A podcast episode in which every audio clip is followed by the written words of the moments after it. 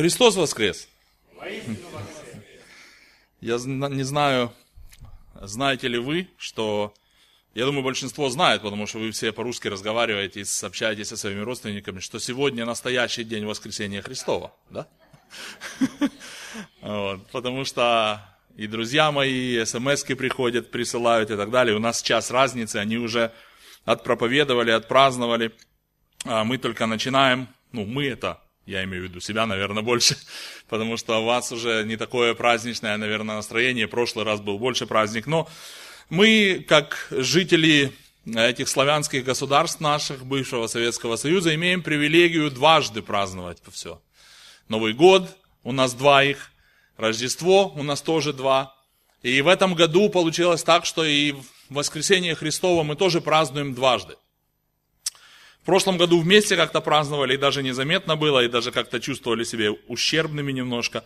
Но э, в этот раз мы, так сказать, вернулись на свою колею. Григорианский и юлианский календарь, они так идут нога об ногу, э, рука об руку, вернее.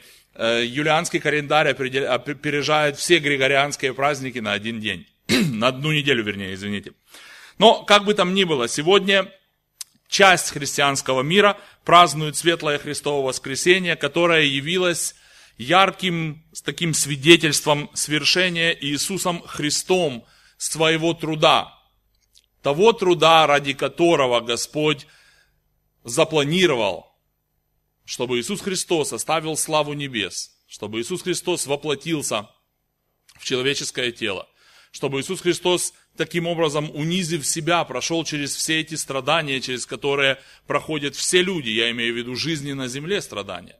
Страдания как и духа, как души, так и тела. И в конце концов, умерев этой страшной смертью, смертью на кресте, три дня пробыв в гробе, мы сегодня имели возможность вспоминать это чудное Христово воскресение. И сегодня мы говорим об этом, Сегодня я имею в виду в наши дни, не конкретно в сегодняшнее воскресенье. Сегодня мы проповедуем это. И если оглянуться вокруг, особенно это видно в таких странах, где очень сильно, знаете, э, распространено католичес, католицизм или православие, где на протяжении нескольких недель до воскресения Иисуса Христа готовятся к этому, отмечают, как здесь есть в Рождество, отмечают Адвент, и так там считают дни – Э, у нас э, в нашей стране. Каждое воскресенье проводится определенный ритуал, определенное, если можно так сказать, э, служение с видимыми какими-то знаками. То они идут, берут пальмовые ветви и в православных церквях их освещают, как если бы эти ветви стали особенно благословенными и принесли вам удачу. Другие, в другое воскресенье, как в сегодняшнее воскресенье, я до того, как сюда прийти, посмотрел новости. Оказывается, президент, э, э, кто из них сейчас президент, Путин или Медведев? В общем, один и другой со своими женами пришли в центральную церковь в Москве для того, чтобы отстоять всеночную эту мессу, или не мессу, всеночное бдение, для того, чтобы отпраздновать. Насколько и потом осветили они, значит, эти корзинки с яичками, или с яйцами, с э, э, булками, как если бы это что-то изменит в душе неверующих людей.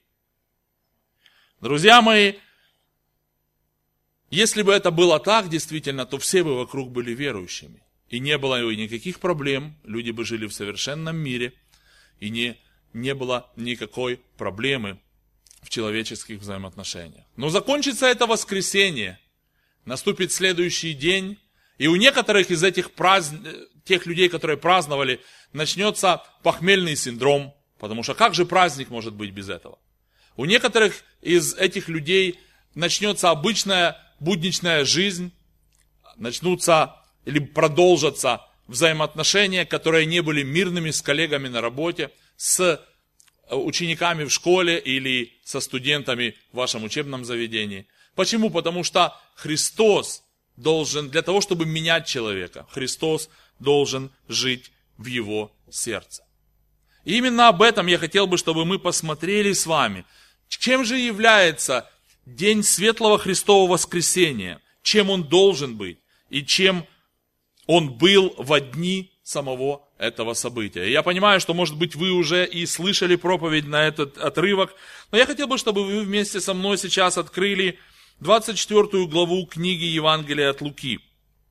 24 главу книги Евангелия от Луки. И для того, чтобы нам войти как бы в этот э, контекст повествования Луки, мы прочитаем с вами первые 12 стихов 24 главы Евангелия от Луки, где написаны такие слова. С первого стиха 24 глава читаем следующие слова. В первый же день недели, очень рано, неся приготовленные ароматы, пришли они к гробу и вместе с ними некоторые другие. Но нашли камень отваленным от гроба, и войдя не нашли тело Господа Иисуса. Когда же недоумевали они об этом, вдруг предстали перед ними два мужа в одеждах блистающих. И когда они были в страхе и наклонили лица свои к земле, сказали им, что вы ищете живого между мертвыми? Его нет здесь, он воскрес. Вспомните, как он говорил вам, когда был еще в Галилее, сказывая, что Сыну Человеческому надлежит быть предану в руки человеков-грешников, быть распяту и в третий день воскреснуть. И вспомнили они слова его, и, возвратившись от гроба, возвестили все это одиннадцати и всем прочим. То были Магдалина Мария и Иоанна, и Мария, мать Иакова, и другие с ними, которые сказали об этом апостолам. И показались им слова их пустыми, и не поверили им. Но Петр, встав, побежал к гробу и, наклонившись, увидел только пелены лежащие, и пошел назад, удивляясь сам в себе произошедшему. И сегодня мы с вами посмотрим из этого отрывка, из этого текста, и постараемся увидеть и порассуждать над тремя аспектами воскресения Иисуса Христа, а более конкретно на то, какую роль они, оно сыграло в жизни этих людей, о которых мы с вами только что прочитали. Один неизвестный поэт, имя которого я не знаю, написал очень хорошее стихотворение, которое хорошо характеризует то, что произошло в этот день. Стихотворение звучит так. «Тяжкий камень отвален от гроба, белый ангел камень отвалил. Где теперь отчаяние и злоба ваших темных и безумных сил? Там, где тело Господа лежало, светит чистым мрамором плита, и сама земля не удержала смертью смерть поправшего Христа. От того, что в мире это было, переплавлены и ты, и я. Молния навеки осветила тайные истоки бытия. И в действительности это молния, это разорвавшаяся бомба, если хотите, Христового воскресения, она освещает тайные уголки нашей жизни. В каком смысле? Те люди, которые не принимают ее, могут точно быть уверены в том, что они не увидят жизни вовек. Так говорит Священное Писание. Те люди, которые познали Его, те люди, которые были переплавлены, те люди, которым прощены грехи, воскресение Иисуса Христа заменило краеугольный камень их жизни. Или стало этим краеугольным каменем их, их жизни, на котором стоят и содержатся все истины христианства.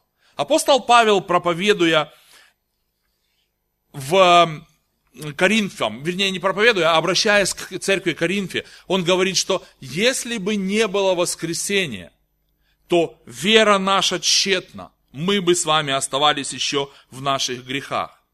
И в 24 главе Евангелия от Луки мы с вами только что прочитали неопровержимое доказательство тому, тому, тому, что Иисусу Христу не только пришлось умереть за грехи наши, но за грехи наши с вами и воскреснуть. И здесь, может быть, не совсем правильно это слово «пришлось» использовано – но скорее бы лучше сказать было бы, что Бог воскресил его для того, чтобы мы потом имели с вами надежду на то же самое воскресение, какое имел наш Господь Иисус Христос, которое Он получил при своем воскресении. Поэтому, что мы видим в действительности из прочитанного этого текста, из прочитанного отрывка? Первое, во-первых, из этих стихов мы видим, что воскресение Иисуса Христа – это исторический доказанный факт или то, что оно произошло на самом деле. Мы читаем здесь в первый же день недели. женщины приходят к гробу, в котором они видели, как полагалось, тело Иисуса Христа. Они сами были свидетелями тому, что это произошло. И пришли для того, чтобы совершить совершенно законный обряд, который необходимо было сделать, и какой они не успели сделать. По еврейской традиции, по еврейскому обычаю, умершего человека до сих пор евреи хоронят в тот же день. Положено похоронить такого человека до того, как солнце зайдет за горизонт. И как мы знаем с вами, хоронили Иисуса Христа с поспешностью. Еще по одной причине. И вы помните, что по причине того, что наступала суббота. Это интересный очень момент. Мы с вами никогда не задумываемся относительно этого момента. Но при сотворении мира еще Господь указал нам на то, на то, что день начинается с вечера предыдущего дня. Помните, когда Господь считал дни, которые Он производил творение, Он говорил, и был вечер, и было утро, день один. Когда Иисуса Христа распяли, и когда было необходимо Его хоронить, была пятница, и наступала суббота. В Израиле, если вы сейчас поедете в Израиле, субботу встречают евреи в пятницу вечером. И при захождении солнца в субботу вечером снова открывают свои магазины или там лавки, бизнесы и так далее. В Израиле выходной день суббота, не воскресенье. Вот почему даже христианская церковь в Израиле субботники все, не в зависимости от том, принадлежат они к деноминации субботников или нет. Они празднуют день Э, для них день поклонения это суббота, потому что понедельник, воскресенье является обычным рабочим днем. То же самое происходило здесь, когда женщины видели, как полагалось тело Иисуса Христа, делалось это поспешно, чтобы по законам иудейским не нарушать субботу. После субботы, получается, они приходят рано утром в воскресенье, потому что тогда не было освящения, когда суббота закончилась, солнце садилось, и они не могли бы совершить свой обряд, приходя туда в воскресенье утром, здесь написано, нашли камень, отваленным от гроба. В другом повествовании евангельском, помните, о чем они переживали? О том, кто же нам камень от гроба отвалит. И более того, они, войдя, не нашли тело Господа Иисуса Христа. Это как бы простое такое событие, или как бы одна строчка описания этого события является точкой отсчета всей истории мира мы с вами празднуем это событие благодаря тому, что женщины пришли к гробу и не нашли тело Иисуса Христа. Мысли их были в том, кто же мог его украсть. Другое повествование говорит о том, как Мария обращалась к ангелу, думая, что это садовник, и говорит, если ты вынес его отсюда, наверное, странно было бы для нее так думать, зачем его выносить отсюда? то скажи, где ты его положил, я его возьму. В воскресенье утром тела не было в гробнице. Мысли, возникающие при подобной ситуации. Кто мог взять это тело? Зачем он мог взять это тело? Что он собирался с ним делать, с этим телом? Люди никогда не думают в таких ситуациях, о таких драматических вещах, которые произошли на самом деле. Конечно, вряд ли, если бы даже кто-то и взял это тело, это были бы книжники или священники или фарисеи. Если бы они взяли это тело, то они бы могли с простотой и с легкостью опровергнуть факт воскресения Христа. И, поверьте мне, с удовольствием бы сделали это. Апостолы также не могли это сделать. Почему? По той простой причине, что они были слишком напуганы, слишком ошарашены, слишком расстроены тем обстоятельством, что Христос, их надежда на вечное, вечную, на вечное панувание по-украински, на вечное правление над землей во главе со своим Мессией, она провалилась. Помните о том, вернее не о том, помните о чем они спорили между собой, идя по дороге? О том, кто будет больше в, царство, в царстве его, когда Христос придет и будет править этим миром. И Христос их тогда знаете, так по-отцовски пожурил и сказал, не о том думаете. Не о том думаете, когда Христос, обращаясь, когда Петр, обращаясь к Иисусу Христу, сказал, что буду идти за тобой, куда бы ты ни пошел, и весь путь пройду. Он ему сказал, да, крещением, которым крещусь я, будешь креститься. А идти за мною или сесть за мною по одну или по другую сторону не от меня зависит, а кому уготовано.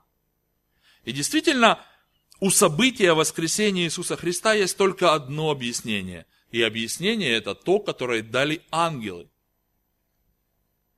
Мы читаем о том, что почему вы ищете или что ищете живого среди мертвых. Искать его во гробе – это стремление к тому, или показываешь ты этим то, что ты не веришь тем обетованиям, которым, собственно говоря, мы увидим во втором пункте, не поверили и сами апостолы. Иисус Христос воскрес и скоро явится в теле многим свидетелям. Тем свидетелям, которые достойны доверия и которые понесли эту весть о спасении в разные уголки земного шара. Факт воскресения нашего Господа имеет под собой такие э, свидетельства, которые не может опровергнуть ни один сомневающийся, ни один неверующий, ни один циник, который хотел бы опровергнуть эти доказательства. И причем свидетельства весьма разнообразные. От разбежавшихся стражников в ту ночь, которые, которые были сильными, которые были подготовленными воинами, но не смогли удержать Христа в гробе. Невозможно подвергнуть сомнению ту простую историю воскресения, которую повествуют, которую рассказывают нам евангелисты. И чем больше исследуешь их описание, тем больше убеждаешься в том, что все, что они сказали, является истиной. Если кто-то отвергает их слова, то можно также отвергнуть все, что угодно. Ибо повествование о том, что такой человек, как Юлий Цезарь, когда-то жил не настолько же очевидно, настолько, насколько очевидно повествование о Христовом воскресении. Повествование о Юлии Цезаре или любых других великих людях содержится в одном, в двух, может быть, в трех дошедших до нас переписанных и перепереписанных свидетельствах исторических. И тем не менее мы им верим безоговорочно. Повествование об Иисусе Христе находим во многих и многих и многих повествованиях, как новозаветных повествованиях, так и повествованиях вне библейских. И тем не менее, неверующий мир это отвергает. Мы понимаем, почему они отвергают. Мы имеем с вами обетование, что те, кто меня отвергали, и вас будут отвергать. И пусть это не смущает нас с вами, потому что нам предназначено держаться учения о воскресении Иисуса Христа. Благодаря Ему мы твердо убеждены, что если Он воскрес, то и нас приведет с собой воскресение.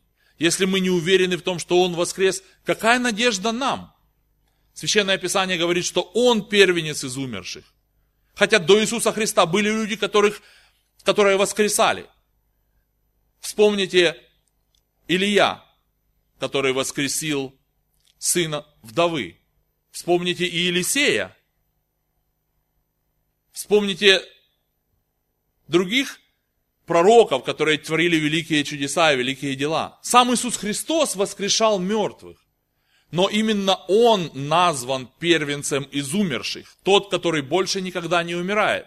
Потому что и сын вдовы, и дочка Иаира, которую Иисус Христос воскресил, и те многие, которые воскресли при воскресении самого Иисуса Христа, о них не сказано, что они были первенцами, хотя они воскресли раньше Иисуса Христа. Очевидно, они умерли потом опять, потому что как по-другому может быть? Но Иисус Христос подтверждение является того, что мы с вами точно так же воскреснем и будем пребывать, как Он, как сказано, на облаках вместе с Господом, и там вечно с Ним будем.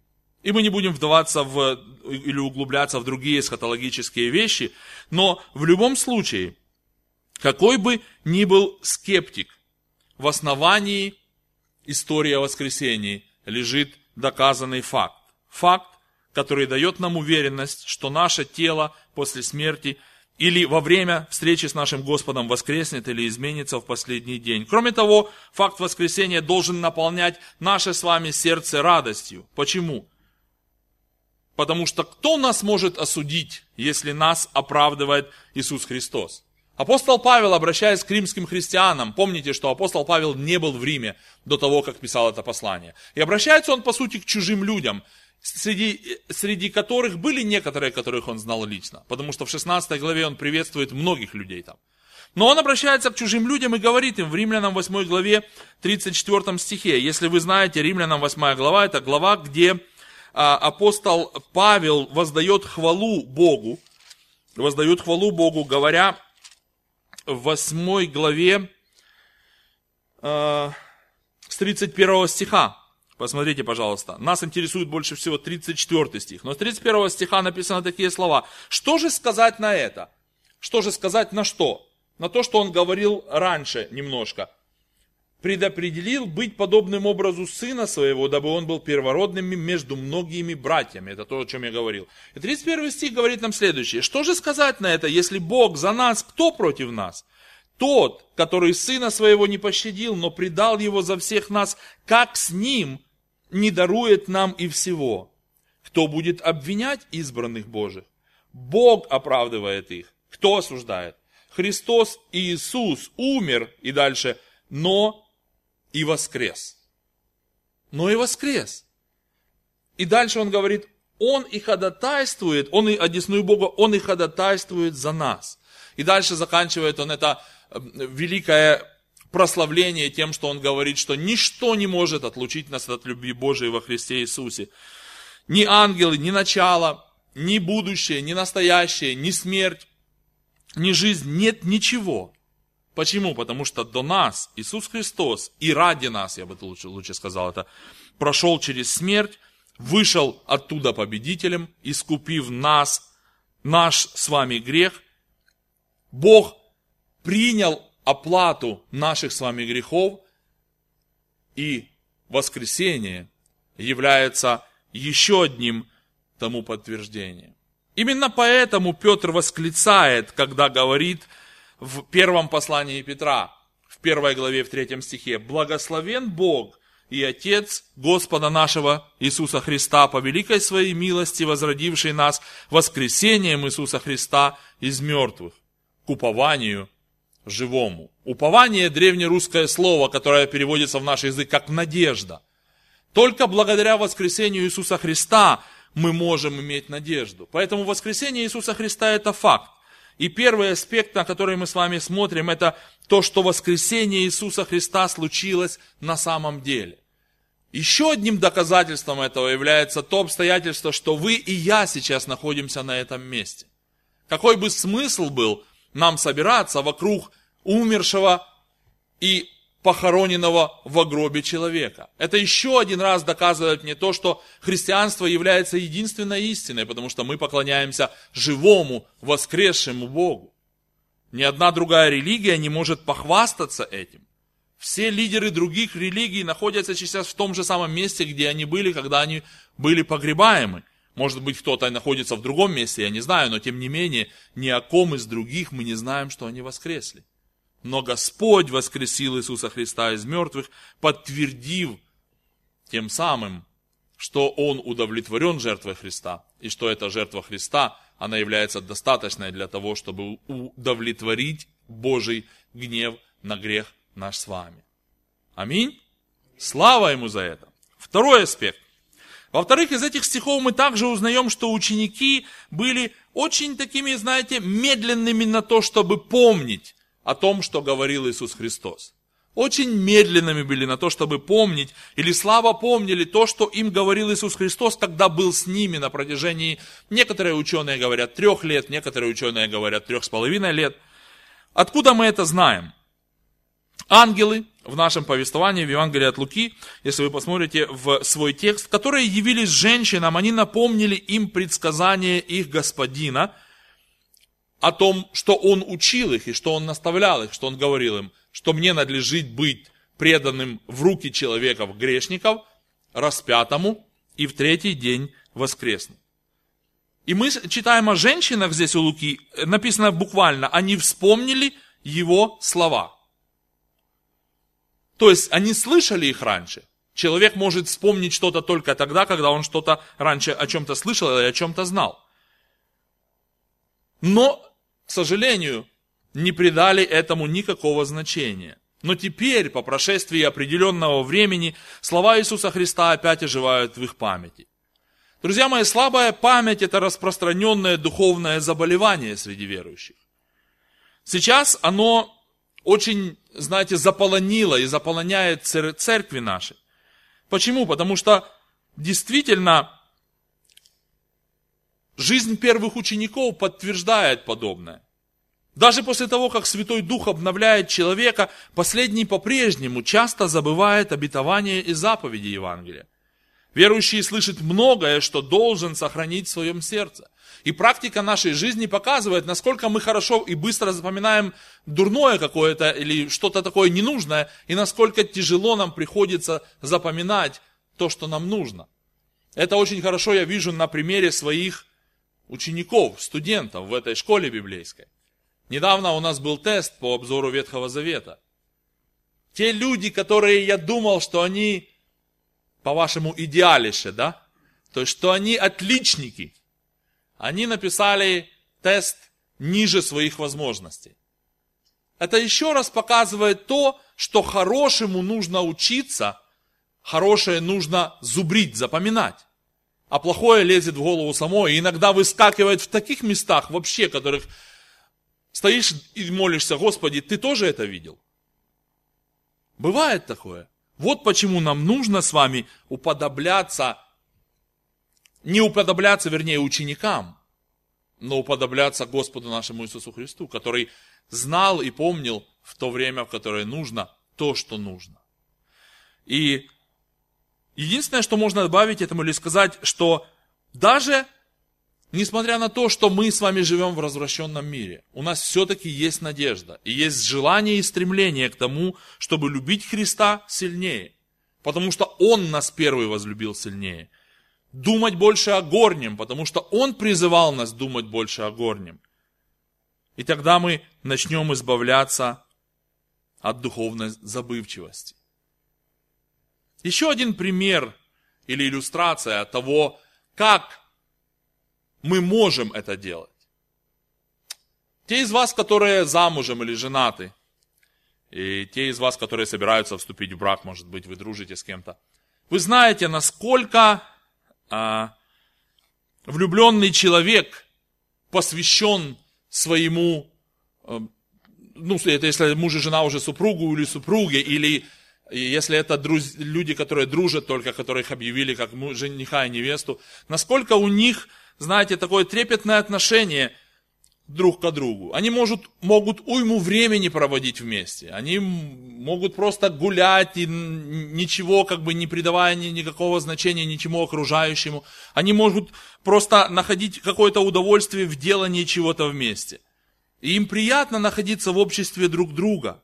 И они никогда не забывают о том, что у них тогда-то свидание назначено. Почему? Потому что этот человек, эта женщина или этот мужчина, они настолько прилепились к сердцу их, настолько близки им.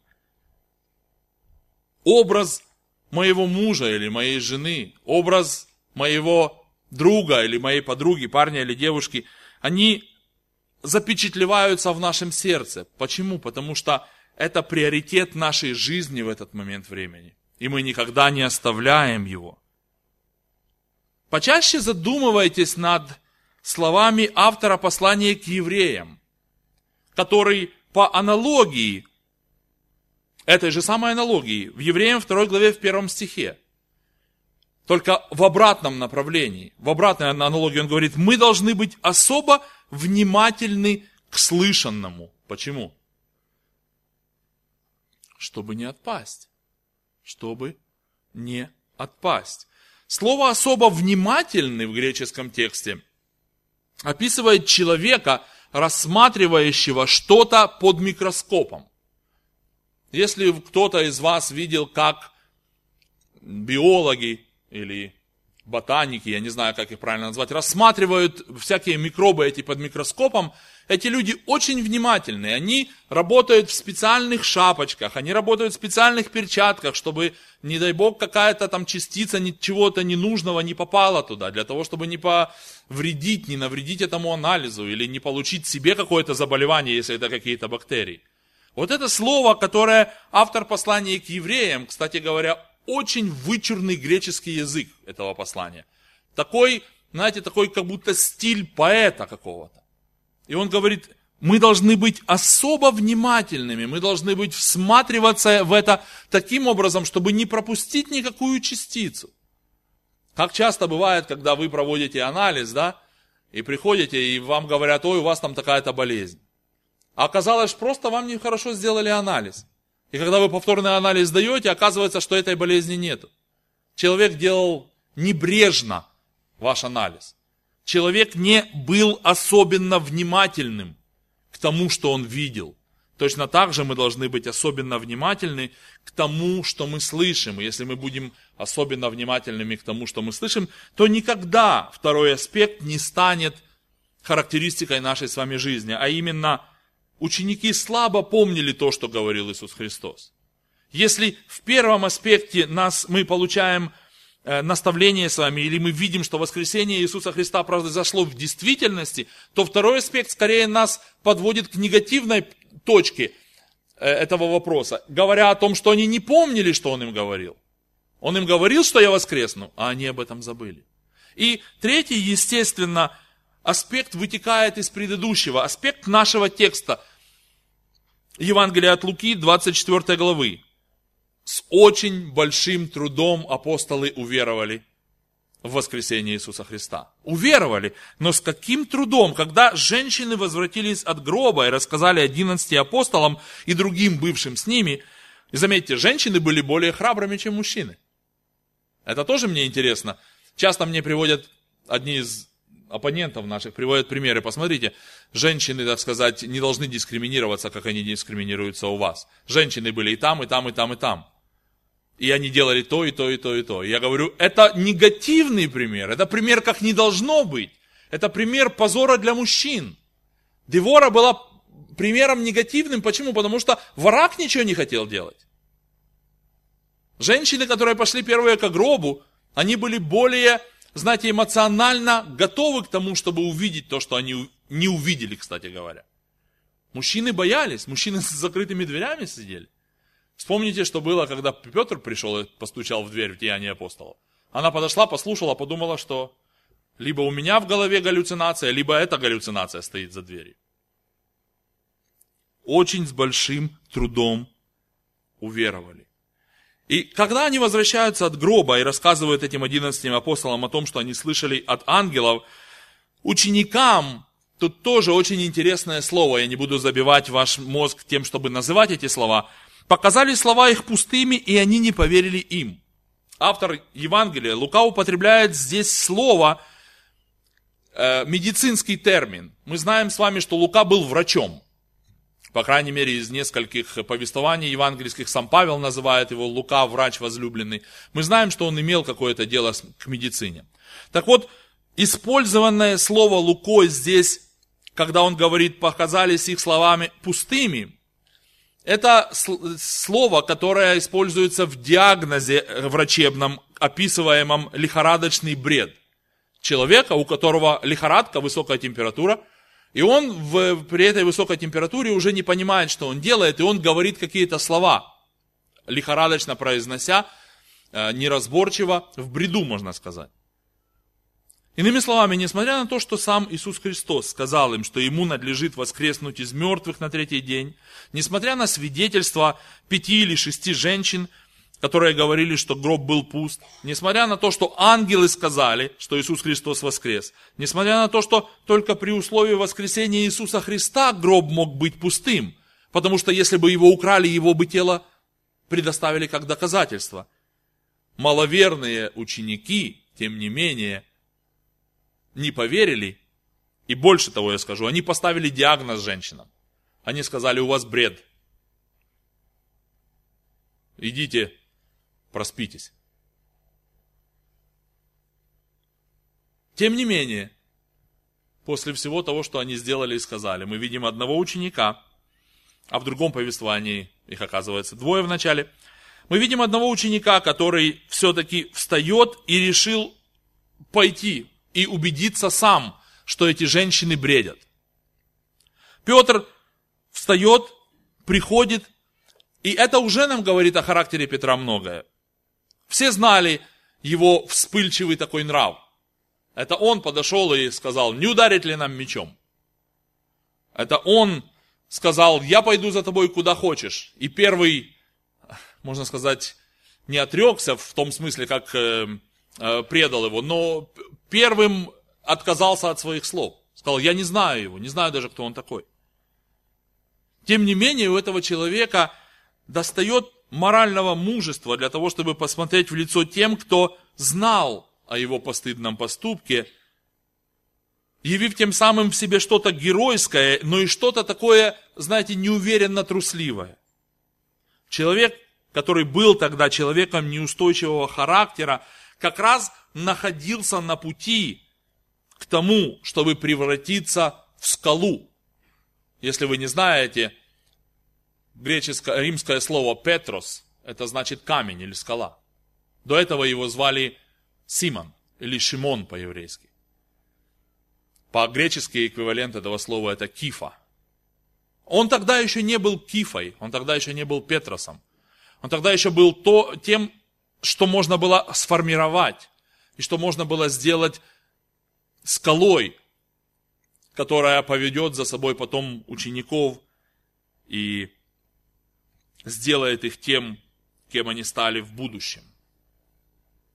Может быть, нас удивляет неверие учеников.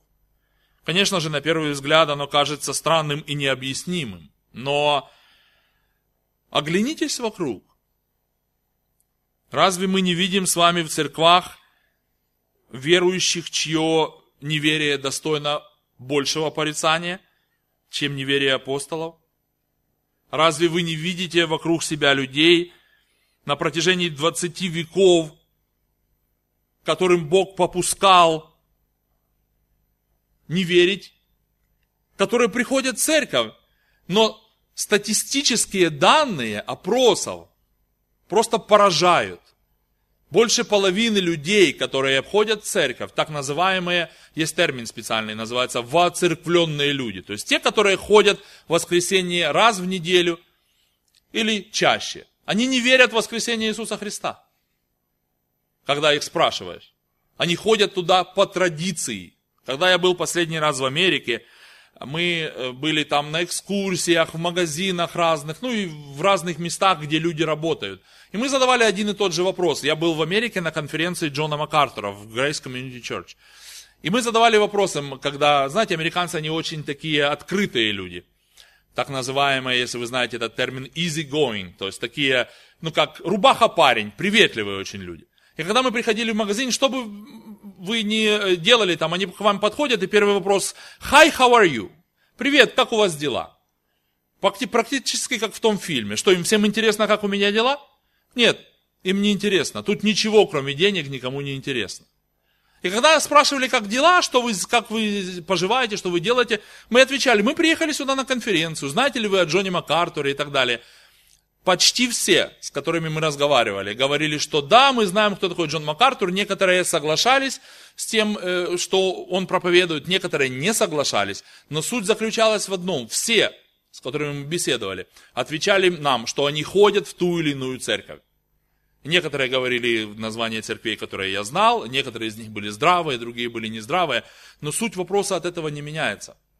Половина людей, которые ходят в церковь, не верят в воскресение Иисуса Христа. Поэтому, как кажется нам, уникальная ситуация, сложившаяся в дни Иисуса Христа, в дни Его воскресения с апостолами, которые с трудом поверили. Слова э, их показались для, слова женщин для учеников показались горячкой, точно так же и в наше время – не так-то много людей, даже людей, связанных с религией, верят в воскресение Иисуса Христа. Вот что печально. Я беседовал с одним мусульманином когда-то, давно-давно уже, лет 20, наверное, назад.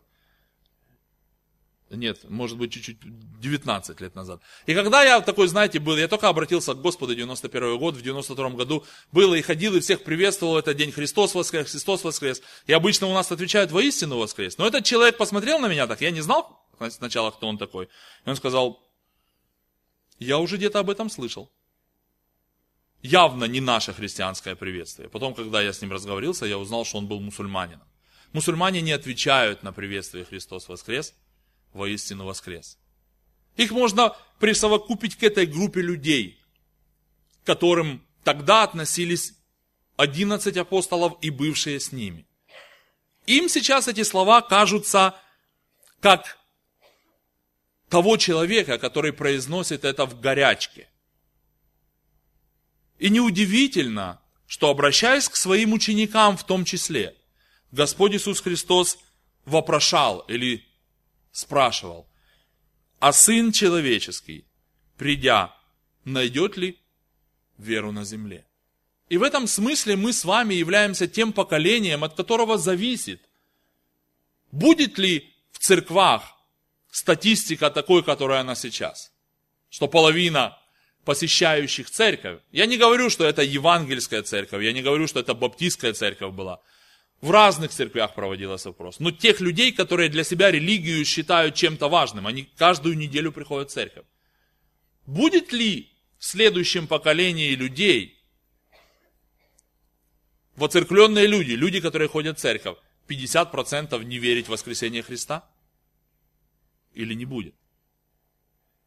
Поэтому восхититесь вместе со мной мудростью Божией, которая может превратить зло в великое добро.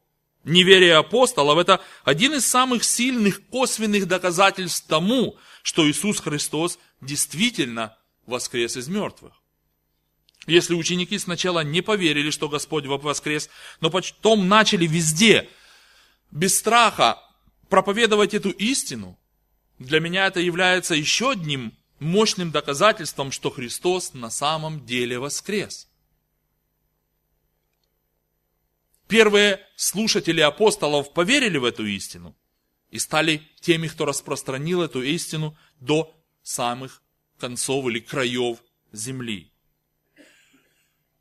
Но если даже они поверили не сразу, пусть это будет нам примером, их вера указывает нам на то действительно, кем мы должны быть, какими людьми мы должны быть. И в качестве вывода и применения – Самым важным в этом кажется вопрос, который поставили или который задали ангелы у гроба. Для каждого из нас, для тех из ваших родственников, близких и друзей, которые, может быть, с нами сейчас нет, что вы ищете живого между мертвыми? Многие из окружающих нас людей все еще ищут Иисуса Христа между мертвыми. Это те, кто видят в Иисусе Христе просто величайшего из людей, может быть, благороднейшего из героев, который прожил самую прекрасную жизнь на земле, но потом умер. Но ведь это не все. Ведь Иисус Христос не мертв. Он жив, он не какой-то герой прошлого, герой какого-то романа, герой какого-то повествования. Он живая реальность современности.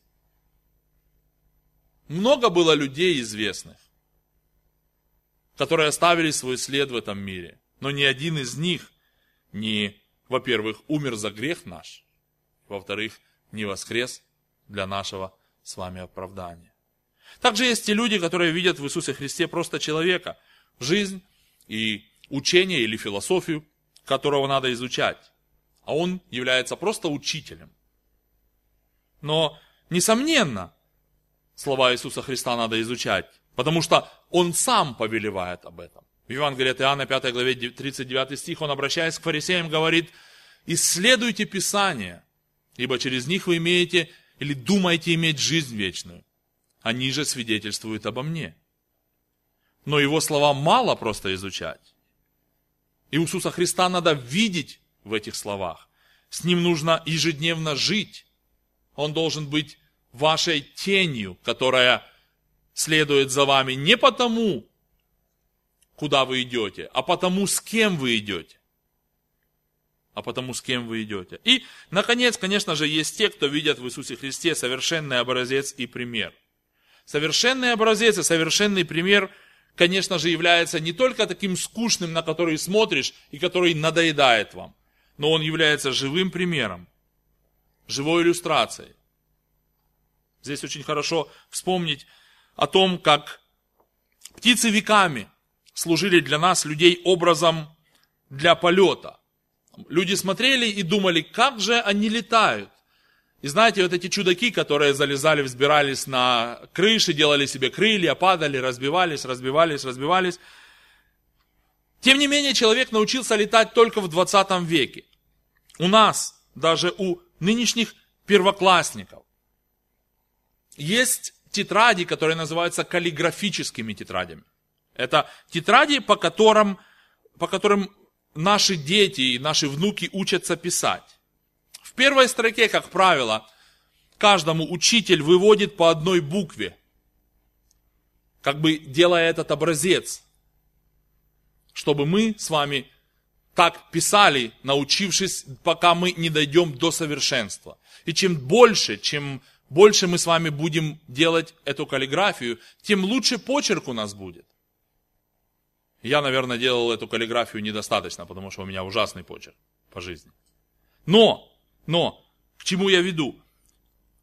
К тому, что как бы мы ни разочаровывали наших учителей, терпеливые учителя всегда находили момент, когда они подходили, брали своей рукой, так нашу руку, в свою руку, вместе с ручкой. Помните такое, наверное, да? и говорили, ну вот так надо, ну вот так надо. А потом, когда отпускали, опять получались каракули. Но тем не менее, если мы это делаем, если мы позволяем Иисусу Христу быть этим нашим учителем, который берет нашу руку в свою руку и ручкой выводит эти правильные буквы, которые потом превращались в правильные слова, Иисус Христос именно является нашим образцом, который показывает нам, как мы должны поступать на примере других благочестивых людей. И не зря апостол Павел, обращаясь к нам с вами через Священное Писание, говорит, подражайте мне, как я Христу. Слово «подражайте» греческое также очень интересное. Буквально он говорит, имитируйте меня, как я имитирую Христа. Очень хороший пример, очень хорошая иллюстрация в этом, это наши с вами дети. Наши с вами дети видят нас, и они имитируют нас. Если мы будем хорошим примером, наши дети будут имитировать хорошее. Если мы будем дурным примером, поверьте мне, имитировать плохое долго не надо, чтобы научиться плохому. Поэтому какой мы можем сделать вывод, уже времени у нас недостаточно, какой мы можем вывод сделать из сегодняшнего рассуждения, из этих трех аспектов воскресения Иисуса Христа, и какую роль воскресение Иисуса Христа играло и играет в жизни нашей с вами, и играло в жизни той людей. Прежде всего, мы с вами узнали о том, что воскресение это факт в нашей с вами жизни. Это произошло, это произошло действительно в то время, когда женщины пришли к гробу и нашли, не нашли тело Иисуса Христа. Второе, ученики не помнили слова, к сожалению. И мы с вами иногда похожи на этих учеников, когда нам надо постоянно напоминать. И не только о том, что Христос воскрес, но и наших ежедневных э, деятельности нашей, как христиан. И третье, это апостолы в конце концов уверовали в Иисуса Христа и сделали его центром своей жизни. Поэтому, что же нам стоит предпринять относительно того, что мы сегодня с вами услышали, как практическое применение? Первое. Ввиду того факта, что воскресение Иисуса Христа таки действительно имело место, сделайте этот факт не просто умозрительным заключением каким-то, но фактом своей жизни.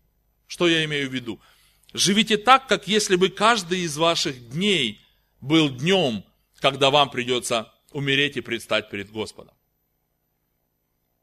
Сюда мы включаем жизнь в семье нашей, сюда мы включаем жизнь на нашей работе, сюда мы включаем с вами жизнь перед нашими братьями и сестрами. Вспомните ту драгоценную жемчужину, которая потерялась, а потом была найдена. Радуйтесь тому, что вы нашли свою драгоценную жемчужину, нашли своего Господа. Второе, ввиду способности быстро забывать. Мы не слишком отличаемся, отличаемся от учеников, поверьте мне. Ввиду способности быстро забывать, старайтесь держать в сердце слова Иисуса Христа из его напутствия своим ученикам, которое провозгласил он э, свои истины о его воскресении в 24 главе с 46 по 48 стих. Это мы находимся с вами, если вы помните, в Евангелии от Луки, 24 глава 46 стиха. «И сказал им, так написано, и так надлежало пострадать Христу и воскреснуть из мертвых в третий день, и проповедано быть во имя Его покаянию и прощению грехов во всех народах, начиная с Иерусалима. Вы же свидетели этому. Не забывайте этих слов, провозглашайте воскресение Христова, чтобы оно было благой вестью не только для вас, но стало благой вестью для окружающих вас людей. И последнее. Возможно, возможно, вы принадлежите к тому же разряду людей, что и ученики. И вам, как и апостолам, трудно поверить свидетельству окружающих вас людей. В данном конкретном случае они не поверили свидетельству женщин. Возможно, вам кажутся слова их как бы сказанными в горячке. Но помните, пожалуйста, свидетельство самого Христа из Евангелия от Марка, 16 главы, 16 стихом. Кто будет веровать и креститься, спасен будет. И самое главное, кто не будет веровать, будет осужден.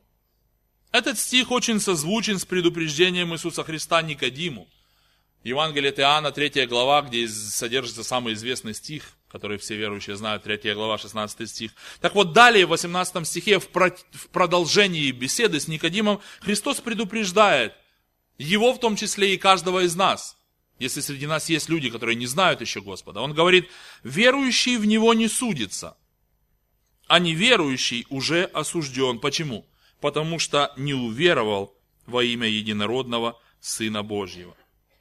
Если вы не уверены в своей вечности, если вы не уверены в своей вечной судьбе, найдите время встретиться со служителем или со служителями и поговорить сегодня.